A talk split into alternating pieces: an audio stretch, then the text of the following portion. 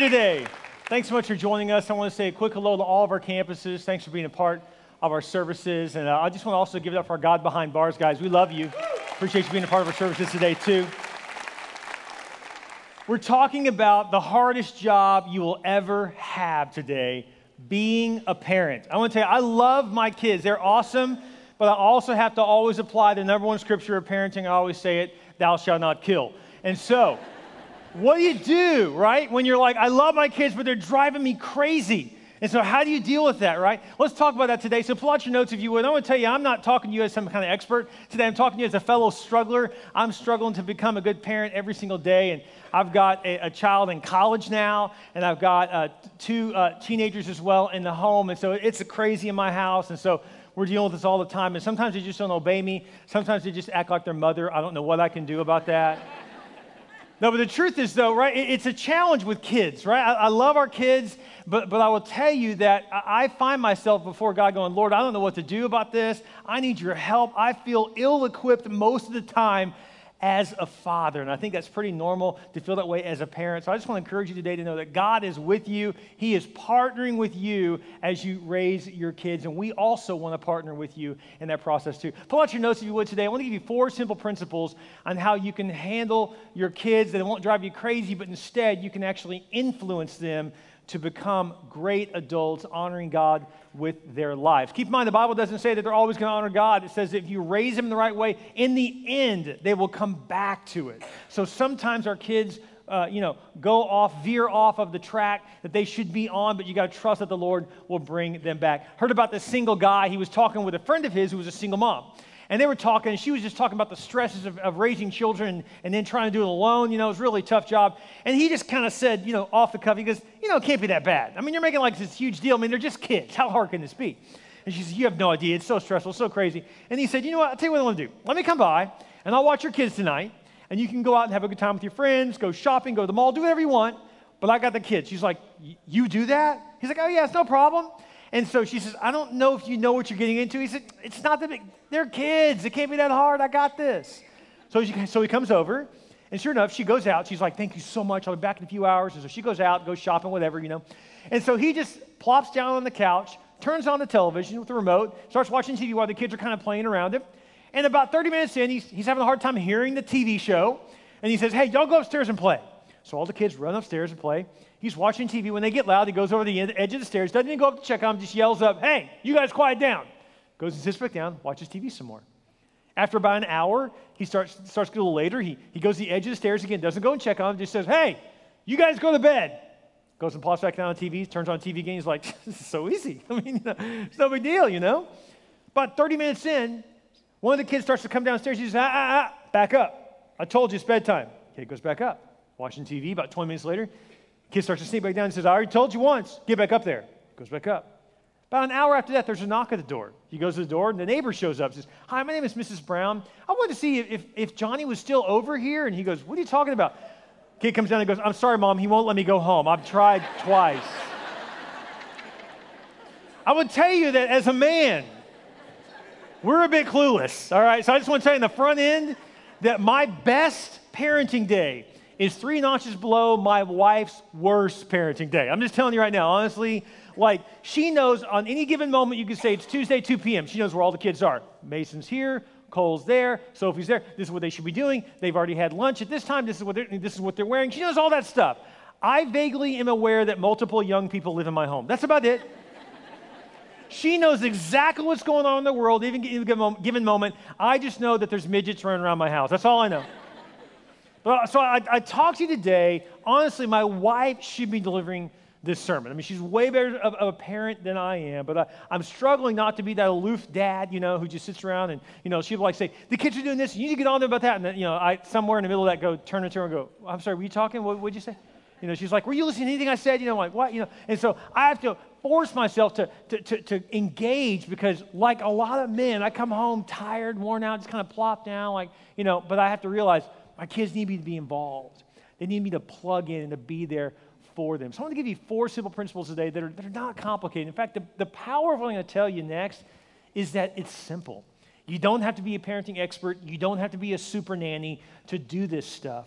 And so let's talk about Deuteronomy chapter 6. If you've got your Bibles, you can turn there. Deuteronomy chapter 6 is what we're going to be looking at today. Uh, all day we'll be in this scripture. Deuteronomy 6, verse 4. Moses is towards the end of his career, towards the end of his life, actually. The people of God are about to enter the promised land. And he says, I, I have like a big final speech I want to give you. Like, this is like the big one, right? He, he wants to address all of Israel. This is like over a million people, probably. I mean, this is a massive amount of people. Some scholars have to three or four million. Some people say as little as 800,000, but any way you cut it, this is a serious message he's bringing to a lot of people. And so he says, I want to talk to all of Israel. Now, involved in the crowd there are parents and children, but there are other people too. But look what he says that gives us incredible insight in how to raise the next generation. Look what he says. He says, Listen, O Israel, the Lord is our God, the Lord alone. And you must love the Lord your God with all your heart, all your soul, and all your strength. And you must commit yourselves wholeheartedly to these commands that I'm giving you today. Repeat them again and again to your children. How many of you guys feel like you always have to repeat yourself to your kids?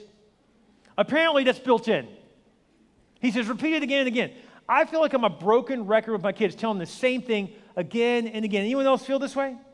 Am I the only parent that understands this? I mean, I feel like I'm like the rapper's extended remix. You know, take out the garbage. Wicka, wicka, wicka, take out the garbage. Wicka, wicka, take out the garbage. I'm like, how many times do I have to say this? You know, am I understand what I'm talking about? I'm like, this is incredible. This is why violence happens in people's homes. I'm just telling you right now. Never in our home, as far as you know. Anyways. It says, repeat them again and again to your children. It says, talk about them when you're at home and when you're on the road and when you're going to bed and when you're getting up. It says, tie them to your hands and wear them on your forehead as reminders. Write them on the doorposts of your house and on your gate. So it says, look, your faith, your belief in God, repeat it to your kids over and over and over again. Because I want to tell you something your kids didn't get it the first time. I guarantee you that. They didn't get it. Have you ever felt like your kids aren't listening to you? You feel that way? Am I the only one that feels this way? Come on, someone help me out here. Does anyone feel like your kids aren't listening to you?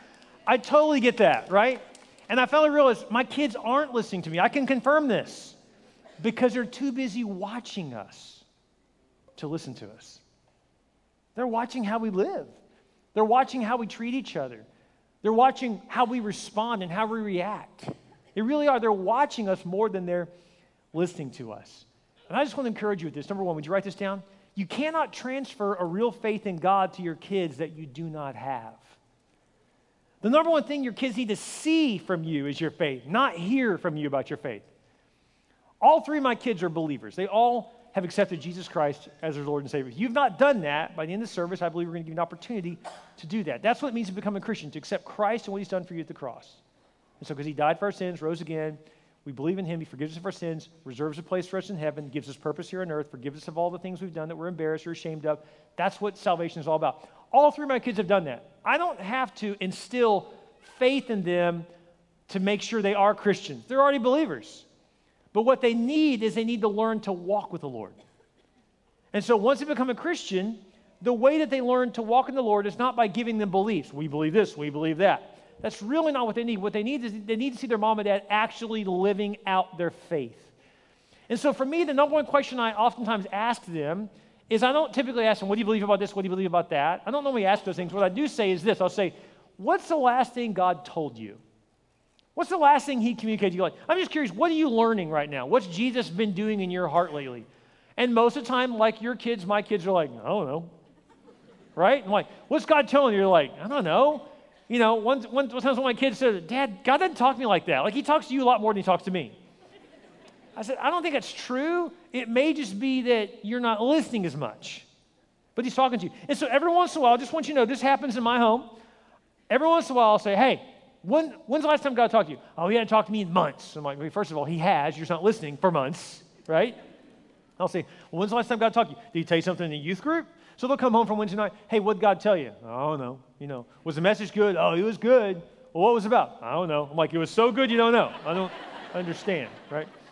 So I'll ask them, you know, like, tell me what you learned, this kind of thing. And, and, and, if, they, if I get a blank stare too long, I say, all right, go get your Bible. Oh, Dad, they start rolling their eye. Come on, Dad. I'm like, go get your Bible. I want you to go spend a little time with God. 10 minutes, 10 minutes with God, right? I don't have any time. Oh, you don't have time? I understand. Give me your phone right now. Oh, no, no, I have time. I have time. I'm like, that's what I thought. See, they have time. They just have the wrong priorities in their time, right? Which sounds a lot like some adults I know, right? And so I'm like, so get out your Bible. And they're like, well, what do you want me to read? I'm like, anything, anything anywhere between Genesis 1 and the maps, I'm good with. Just read whatever you want. They're like, anything, anything you want. Just, you, you, I don't know what, go to Proverbs. Read a Proverbs, great. You get some, there's, there's practical, you know. Go to the book of Mark, you know. I love the book of Mark. It's like the ESPN highlights of Jesus, you know. I love that. Jesus is born 12 years later. Now he's in the temple. Wow, we just skipped 12 years. That's amazing, right? And so it's like the highlight, right? And so, but just get into the Word of God. And so I say, go read something, pray, and I'll be back. And they're like, all right. They probably only do it because I'm going to come back, right? And I go back and I go, now what did God tell you? And you know what? Almost every time they're like, well, I read this and I got something from that. Oh, wow. So God did talk to you. Yeah, he talked to me. There it is. See, the word of God returns without void. It always, it always delivers. You can always count on it. You say, Are you telling me you force your kids to read the word? Well, do you force your kids to brush your teeth? Or are you going to wait for them to brush their teeth when they have no teeth left? So they're not going to just one day, as a 10 year old, go, I want to read the Word of God. I, that's not going to happen. so I say, go get the Word of God. Read the Bible, open the Bible, and I get a translation they can understand. I highly recommend that, you know. And don't give them the King James Version Bible that was passed down from your grandmama because they're not going to understand a word that that says. So give them a translation that they understand. I like the New Living Translation. NIV is good. They even make what's called the ICV, the International Children's Version. It's written at the fourth grade level. You can't miss the point. Have them read that. I read that sometimes. It's really good. I get the point. And have them get in the Word of God and then say, now what did God tell you? Just what did he teach you? You say, well, you just did because you're in a pastor or something. No, I, I, my, my mom and dad would ask me when I grew up. My mom and dad were not, were not ministers in the church. They were just good church people. They loved the Lord. Took me to church every single weekend. But they weren't pastors. I learned it from my parents. The person who discipled me was, was my mom and my dad. They're the ones who instilled faith in me. They did. And on top of that, because of their faith, my sister, my older sister, she's five years old. She always told me when I was younger, I'm five years older than you. Now I remind her, you're five years older than me. I always tell her that now. Anyways, the, point is, is I got to watch her as a teenager really put God first in her life. And so I had three amazing examples in my home of how to walk with God. And so I learned about real faith by watching my parents live it out in their lives, watching my sister live it out in her life. And so I, I, had an example of that. Guys, you have the greatest influence on your kids. You really do. I know you don't think you have much influence, but you do. Think about your favorite sports team right now. Just whatever that team is, right? I'm a big Texans fan. You guys know that. Please pray for me. It's not easy, but the struggle's real. So, but guess what? Guess what my kids are fans of? They're fans of Houston sports teams. Why? Because I passed down my burden to them, right? I mean, it's true. Whatever your teams are, right? You probably got that from your parents. And your kids follow the teams you follow. Why? That should tell you that you influence them. They chose what you chose. So before you say, I don't have influence on my kids, yes, you do. Your kids are Cowboy fans because you're a Cowboy fan. Your kids are Steeler fans because you're a Steeler fan. How shame on you. What are you thinking? But, anyways, the point is, is that they're, they're influenced by, by you. They really are. You're the greatest influence on your kids. And so when your faith is real, their faith will be real. When your faith is fake, their faith will be fake. If your faith is real, their faith is real. When's the last time God told you to change something about you? That's what discipleship really looks like. It's not just knowledge, not just information. It's, it's saying, Lord, change me from the inside out. I want to be different. I want to be more like Christ. And when you're doing that, your kids will pick up on that from you as well. It goes on in verse 4. It says this The Lord your God will soon bring you into the land he swore to give you when he made a vow to your ancestors, Abraham, Isaac, and Jacob. It is a land with large, prosperous cities that you did not build. That sounds like some cities we live in, right? Large, prosperous, nice cities. It says, The houses will be richly stocked with goods you did not produce. You will draw water from cisterns you did not dig. You will eat from vineyards and olive trees you did not plant. When you have eaten your fill of this land, be careful, underline this, not to forget the Lord. Be careful not forget the Lord who rescued you from slavery in the land of Egypt. Moses is saying, Hey, man, when we've been out in the desert, it's easy to pray to God every day. You're like, Lord, I'm hot and miserable and hungry. That'll make you pray. That'll make you remember the Lord. But when you go into a land, when you're eating food, you didn't have to, you didn't have to plant those plants to get food from it. You know, let me ask you something about your kids. If you have teenagers, are they driving a car that they didn't pay for? Are they eating food they didn't pay for? Are they wearing clothes they didn't buy? Right? They're wearing shoes they didn't buy. You, you see the problem here? They're, they got a cell phone they didn't buy. They're certainly willing to break it, but they did not willing to pay for it, right? You know what I'm talking about? In other words, everything they have is given to them, and here's the problem when everything you have is handed to you, Why do you need God? It's just easy to not need God and just to entertain yourself to death. And so we have kids that have everything handed to them. I include my own kids in this. Why do they need the Lord? Where's the struggle for them to need God? My parents' generation was much more spiritual than my generation. Why? They grew up in the Depression, World War II. Trust me, when they prayed, they had something to pray about. Our prayers now, oh Lord, help me get more likes on Facebook. What? I'm sorry, what do you? That's our prayer? I don't understand, right? I mean, the bottom line is, is that kids are handed everything. What I'm trying to tell you is we have a distracted generation.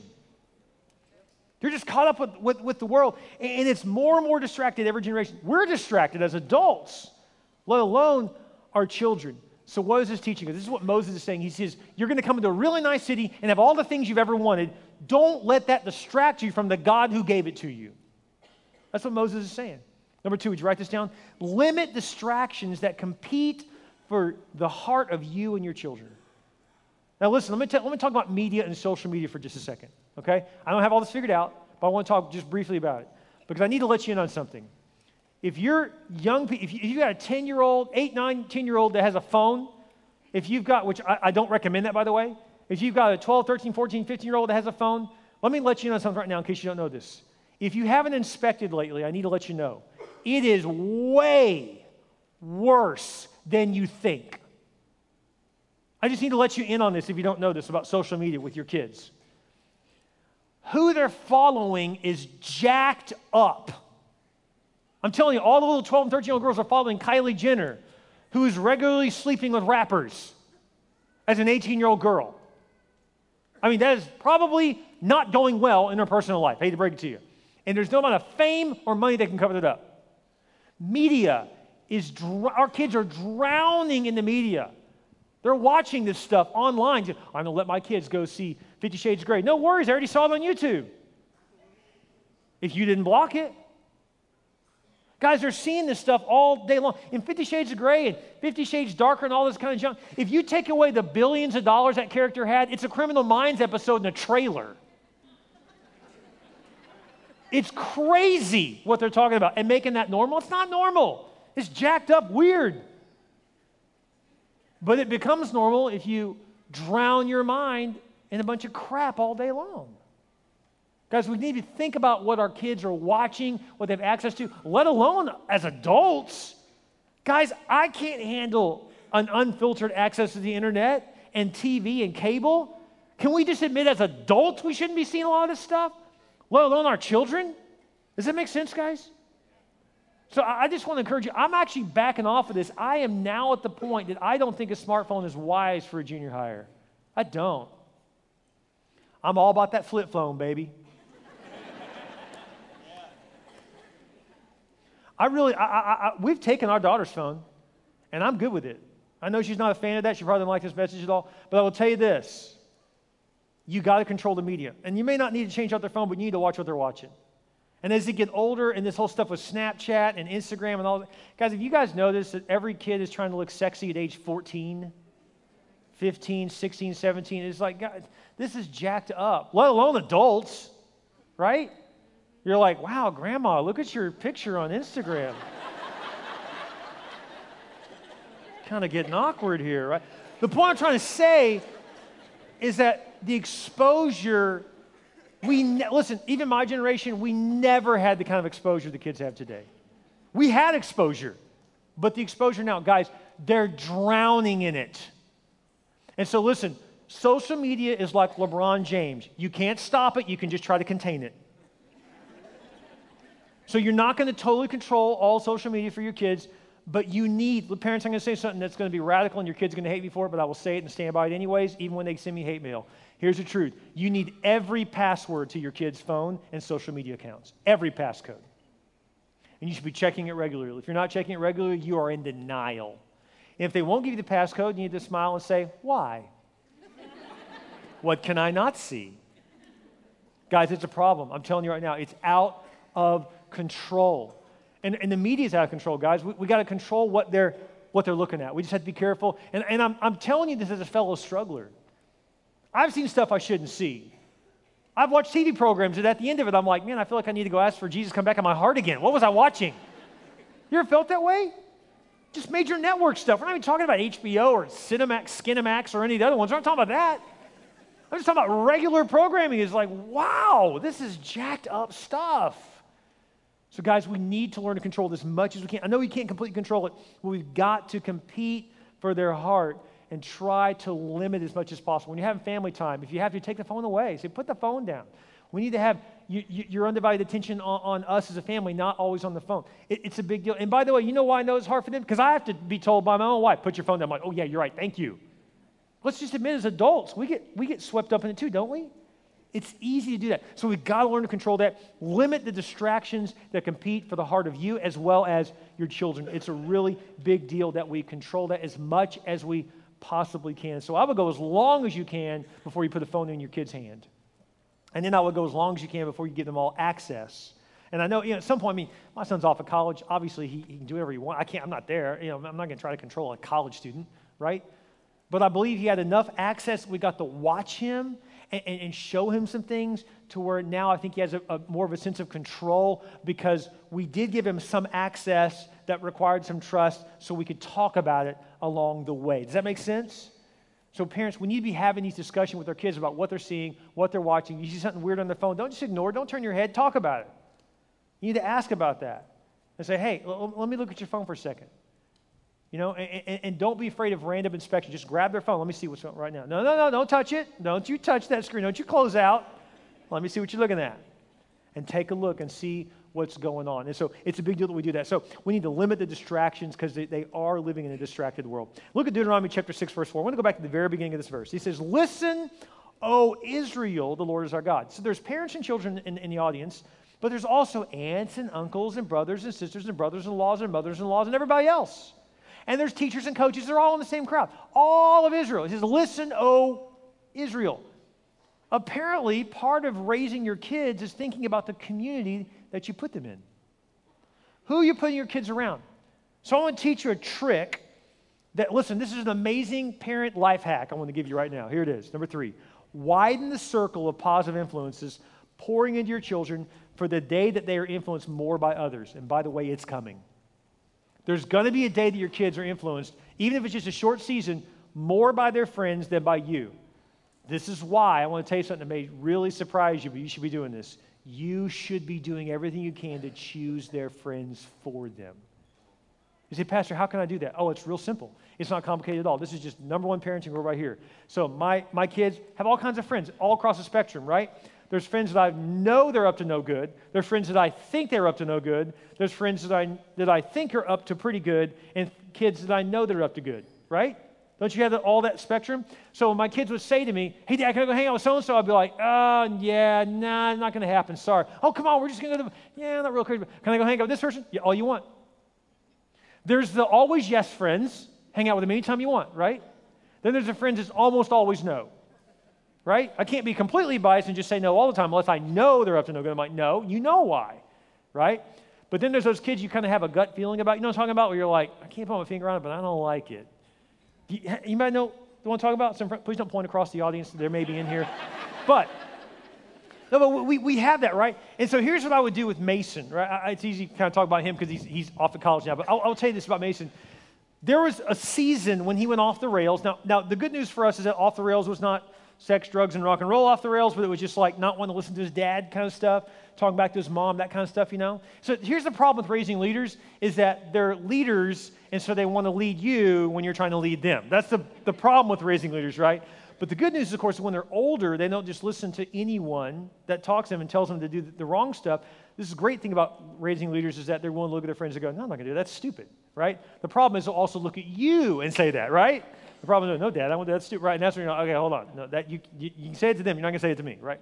So there was a season when Mason just thought I was stupid. Like, eh, Dad, you, all your rules are this and that, and you're just so harsh, and I don't know why you're so authoritarian, you know, that kind of thing, right?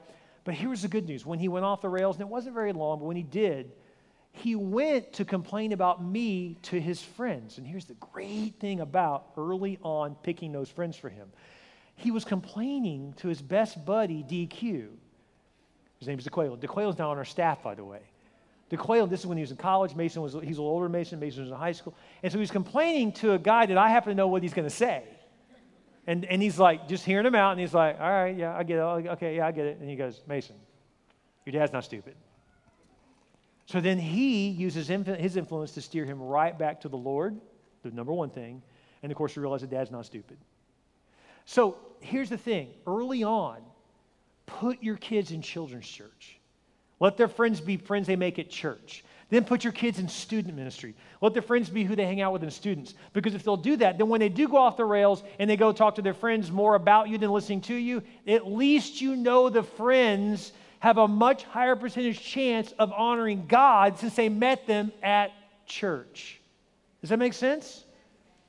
And so they're going to eventually have a third voice that's not mom and dad. Make sure that third voice is honoring the Lord. And I'm so grateful for DeQuaylen because he really helped Mason. And here's what's really fun now Mason is that college student now, and he's had other people come to him kind of off the rails, and now he's been the one to say, you know what?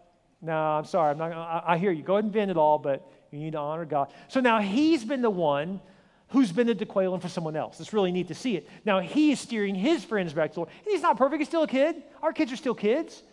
But when they go off the rails, the rails aren't that far because they're surrounded by other good influences. Does that make sense, guys? So, how do I do that? Here's how you do it you always say yes to the right kids, always. So, I hear these parents, well, my kid's in trouble, so he can't go to Christian camp this summer. I'm like, are you smoking crack? That's the one thing they should go to. If you're going to can something, can cheerleader camp. Don't can student camp. Are you nuts? That's where they're going to experience God in a fresh new way. Well, camp's expensive. You know what? Don't give me this whole expensive stuff when your kids are wearing $130 tennis shoes every day.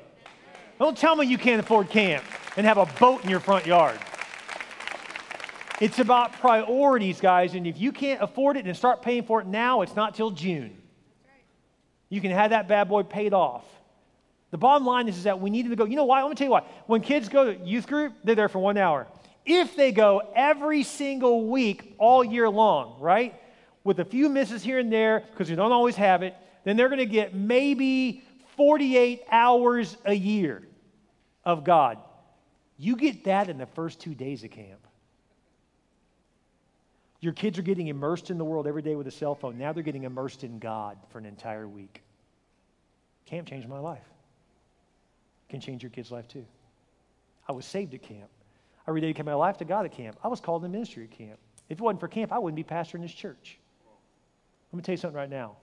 When you invest in putting your kids in the right place with the right kids, you have a massive higher chance. It's not perfect, and your kids still can make choices, but you are putting them in an environment where to swim against the flow is harder to do when everyone's trying to honor God. Put them in the right environment. It is a game changing environment. It really will change your life. Widen their circle, put them around the right people. In fact, right now on your notes, just list off three or four friends that you really like. That you're like, man, I just like this kid. I want, I want my kid around them. Just list off their names. And I would even go to your kids and say, hey, you know so and so, you can do whatever you want with them. Whatever you want. You want to go hang out with them, go hang, with that, hang out with them. I'm fine with that. I would even say, I'll give you a couple free passes. When you're mad at me and I ground you, I'll give you a day off from grounding if it's with them. Really? Yeah. Because why are they grounded? Because they're in trouble. So at least you know the influence is going to be good, right? So you can get your get out of jail card for a couple hours if you're with them. What I'm trying to say is get them around the right influence. It is a game changer. Last part of the scripture. Deuteronomy chapter 6, verse 5 says this. And you must love the Lord your God with all your what? Say it. Heart. Underline that, would you? All your soul and all your strength. And you must commit yourselves wholeheartedly to these commands that I'm giving you today now, let's skip over to Deuteronomy chapter 6, verse 20. He says, In the future, your children will ask you, What is the meaning of these laws, decrees, and regulations that the Lord our God has commanded us to obey? Do your kids question your commands? Anyone in here? Why? Why do I have to be home by midnight? Anyone else understand this, right? Hey, take out the garbage, right? And I always talk about the rope that the kids have tied behind their back, uh, on their head. Do you know about that rope? You're like, take out the garbage, and they go, I don't want to do that. Right? It's just, it's amazing. I don't know what it is, but when I say, do this or do that, I don't want, right? And it's like this weight pulls our head. It's amazing how that works every time. And so you say, do this or do that. We're going to go to church. I don't want to go to church. right? come on, you got to go do this and you got to go do your homework. And then these weights are added to your kids' feet all of a sudden. They're like, I can't. It's amazing how that works, isn't it? Does your, does your children have the same bodily issues? It's amazing how that works. It's like cement suddenly hits their feet, and I don't want to go. You know what I'm saying? Nothing I've done has been made up today. this is reality, right? With kids, this is how they are. But this is important. This, this is a big deal. Please write this down. If you miss everything I say today, don't miss this one. Here it is, number four. Fight for your child's heart. How many right now would have to say, Pastor, honestly, I'm fighting with my child every day? I understand that. So here's what I've had to learn to do. And I've had to learn this. I'm not, I, am not good at this. I came from a home where my dad said it and it was a law. That's how it operated in my house. And, and, and that's great for some kids. Not every kid's like that. So I've learned as my kids get older, I realize that I'm not going to be able to just say, this is the way it's going to be because I'm your dad, get over it, right? And that really works great at 10. Doesn't work as good at 15, 16, 17. So I've had to learn to do say, here's the rule. Oh, I don't like that rule. That's so lame and blah, blah, blah. And none of my friends have that. Hey, you need to be home by midnight. My friends can stay out all night. I'm like, well, then your friends are parented by morons. I'm sorry. I mean, if you have a friend that's, that, that's okay with that, that's crazy. You're not going to be out all night. And I tell, I tell them what my dad told me, and it's really true. Nothing good happens past midnight. And that's really true. And the reason I know that is because when I did stupid stuff, it was past midnight. right? So let's just admit what we did. So let's just, hey, this, this is the reason why. And so it's true, when you give rules to your kids, you got to tell them the why now. Here's why. Because I'm going to kill you. That's why you need to do this. Well, I will kill you. I will hide your body. They won't find out. You'll be dead. No, I'm kidding. I would never say that. Okay, so the thing I want you to know is this. This is important to understand this about, about parenting, especially as your kids get older. Explain the why, but part of the why, I want you to see something that Moses says here. He says, In the future, your kids will ask why. But look, it says, Then you must tell them, We were Pharaoh's slaves in Egypt, but the Lord brought us up out of Egypt with his strong hand. And he goes into all the wonders that God did. So this is why you guys say, here's why I want you to do this. And when your kids say, why? Why did you be home by midnight? You can say, honestly, because when I was your age and I wasn't, I got in trouble. What? You mean, Dad, you were like a teenager once? They're shocked. They're like, my mom was like a girl? They can't believe it. And you explain to them, yeah, I don't want you out that late because that's when stuff happens and this and that. And they're like, how do you know about love, sex, and dating? I don't know how my kids think they got here. I don't know how they think that happened. and I understand they want to block that from their mind because I don't want to think about my parents either. I think there's me and my sister. They just did it twice. I'm good with that. That's, that's, that's it.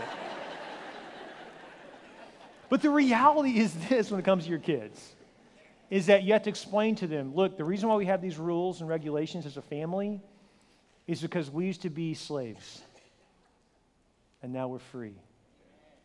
And I don't want you to be enslaved by the same things that your mom and your dad did. Oh, I can't tell them that stuff. They probably already know. I hate to break it to you because of your kids they see all the time. They probably have a little more insight to what you did, anyways. So I would just come straight with it and be like, you know what? I was really stupid at 16. I did this and I did that. And the reason it happens is because, and just tell them the truth, because my mom and dad didn't check up on me, so I'm checking up on you. Because my mom and dad didn't look what I was looking at on television, late at night. And so I want to see what you're doing. In fact, I don't even want you to have a TE late at night. I don't want to be on. Why? Because I know it's on. Because I looked. Oh my gosh, you're like a human? This is crazy. so here's what I've learned to do with my kids admit I'm not perfect on the front end. And say, the reason we guard you from what you watch is because I guard what I watch. The reason we want you to not talk back is because, you know, when I talked back, it went bad. The reason I want you to learn to do what we ask is because you're going to have a boss that's going to ask you to do things. And if you don't do it fast, you won't have a job. So I'm trying to raise you by giving you reasons to.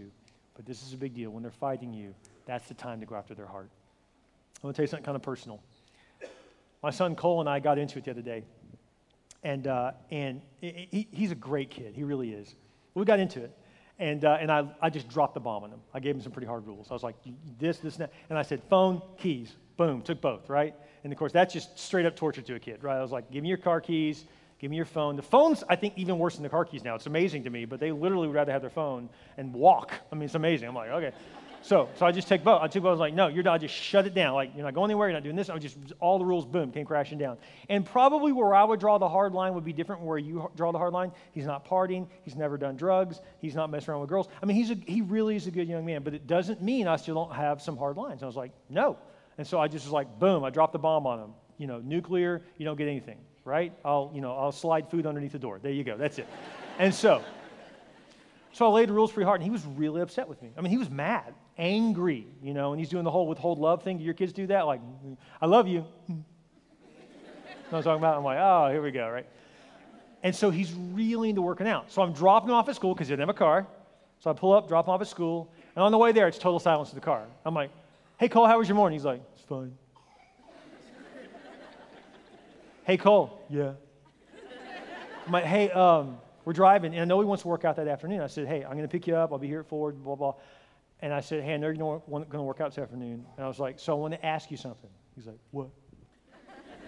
I said, Cole, and I humbled myself because I want to just go, this is what it's going to be, blah, blah, blah. But I realized that that doesn't work with him. So I said, hey, Cole, I want to ask you something you're probably not going to like. And he's like, okay, what? I said, is it okay with you if I come work out with you today. Dad, I'm so mad at you. I don't want to see you. I don't work. And I was like, I know you're mad. Will you let your father work out with you? And I said, Cole, let me tell you why. I don't want one day when you're 20 something talking to your friends to say, Yeah, I haven't talked to my dad in five years. We're estranged. I will not let that happen. I will fight for our relationship. So you can be mad at me but will you just open your heart this much and let me go work out with you? Fine. so we go to the gym that afternoon, and I'm not gonna lie, it wasn't like this wonderful time. It wasn't like I was on one side of the gym, on there, we're running to each other like, hello. No, not like that at all. That's not how it went. We walk in the gym, he's five feet in front of me. Cool, where are you going? Where you, you know and we work out together. But about midway through the workout, guess what? We're talking. Hey, Dad, I want to do shoulders today. And this. Okay, what are you going to do? I'm going to do this. Okay, well, I'm going to do a little less weight because you're young. And so, you know. so we're going through that and we just work out together. And guys, what I'm trying to tell you is this the number one thing you can't let happen is no more communication between you and your, your kids. You're going to get it wrong, and when you get it wrong, tell them you're wrong. And even when they don't admit they're wrong, the relationship is actually more important than even being right. Does that make sense? It's hard. Oh, it's hard. But it's the right thing to do. You got to fight for your kid's heart. I've been reading this book. It's really a great book. It's called Parenting Beyond Your Capacity. I highly recommend it.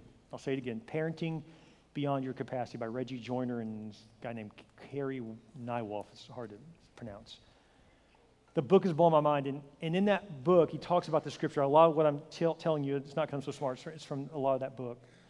But something really blew my mind. In fact, it even frustrated me. When my wife read it, she goes, This makes me literally angry, but I know it's right. And she said, In the book, they argue that it's more important in teenage years not for you to trust your kids, but for your kids to trust you. Which is really frustrating. I'm like, what? They need to tr- what? That's they should always trust me. I can't. But think about this: Can God trust us? No. We're terrible. We always sin. Oh, I blew it again, God. Sorry. I mean, it's like every day. So can God really just trust us to get? No. So what's God really fighting for? For us to trust Him. This may shock you, but what your kids really need from you is consistent love and a consistent relationship.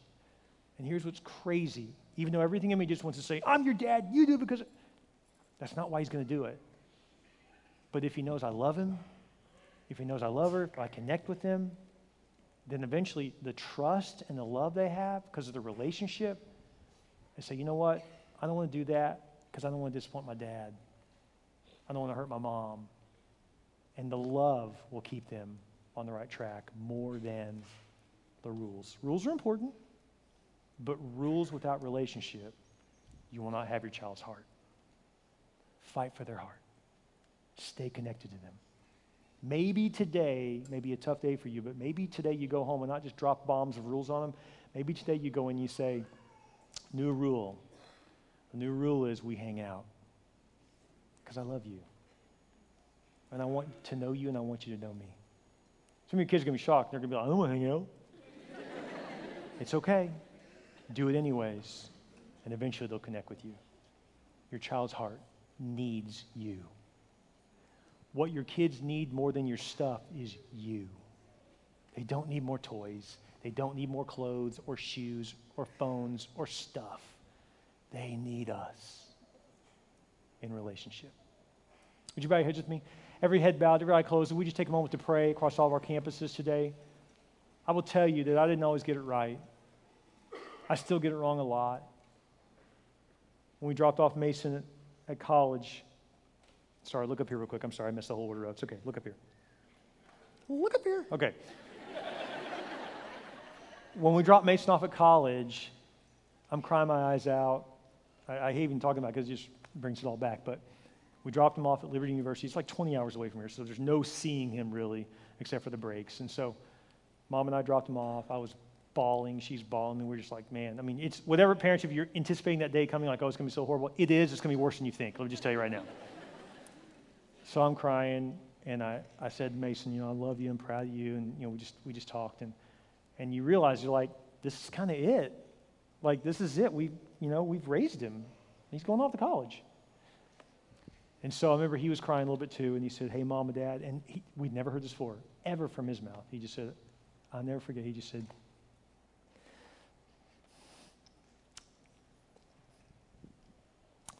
He said, Thanks for raising me right. And I thought, I can't believe it was worth that. Just hearing him say that he still makes mistakes, he's not perfect. But parents, when you don't think you're getting through your kids, you are. They love you, they need you, and they're grateful that you're in their life. Even when they seem mad at you, they want you there. You're making a difference, parents. Don't think you're not. You are making a difference. Let's pray. Every head bowed, every eye closed. Maybe your prayer today is to say, God, I don't, I don't know you, and I'm trying to instill faith in my kids, and I don't know you. And your prayer today can be to know the Lord. God sent his son Jesus to die on the cross for you and me. He paid the price for our sins and rose again. You can receive him right now by praying this prayer. We're going to pray it out loud together. You can say, Dear Jesus, I realize I need you. I believe you died for my sin. And I believe you rose again. I ask you to come into my heart. Forgive me for my sins. I make you my Lord and my Savior. Thank you, Jesus, for saving me. If your head bowed and your eyes closed, if you just prayed that prayer, then Christ has come in your life. But I just want to take a moment to pray for the parents today who are, are struggling right now. With every head bowed across all campuses, if today you honestly were saying, Pastor, I'm struggling with my relationship with my kids. I love them, but they're driving me crazy. And I feel like I'm driving them crazy, and I just feel like I'm at an impasse. I need help. I need Jesus to intervene in my kid's life. He's a good kid. She's a good kid, but I just, I, I still feel like I need help. If that's you today, would you slip your hand up right now? Wow, hands going up all across our campuses. Praise God. We're all in this together, guys. That's the power of the church. Make this your prayer. Say, God, I just need your help. I need you to intervene with my child because it's crazy for me to think this, Lord, but I realize you actually love them more than I do. They're on loan from you. So help me, Lord, to raise them the way you want me to. Thank you, God, for my kid. Thank you, God, for my children. Help me, Father, to be in their life and to be an impact and to connect with them. Lord, we love you, God. We thank you for families. Thank you for our children. Thank you for the honor it is to follow your word. Thank you, God, that we're in this together, all of us, raising children, the next generation to make an impact. In your name we pray. And all God's people said, Amen. Isn't God good? His word is so true.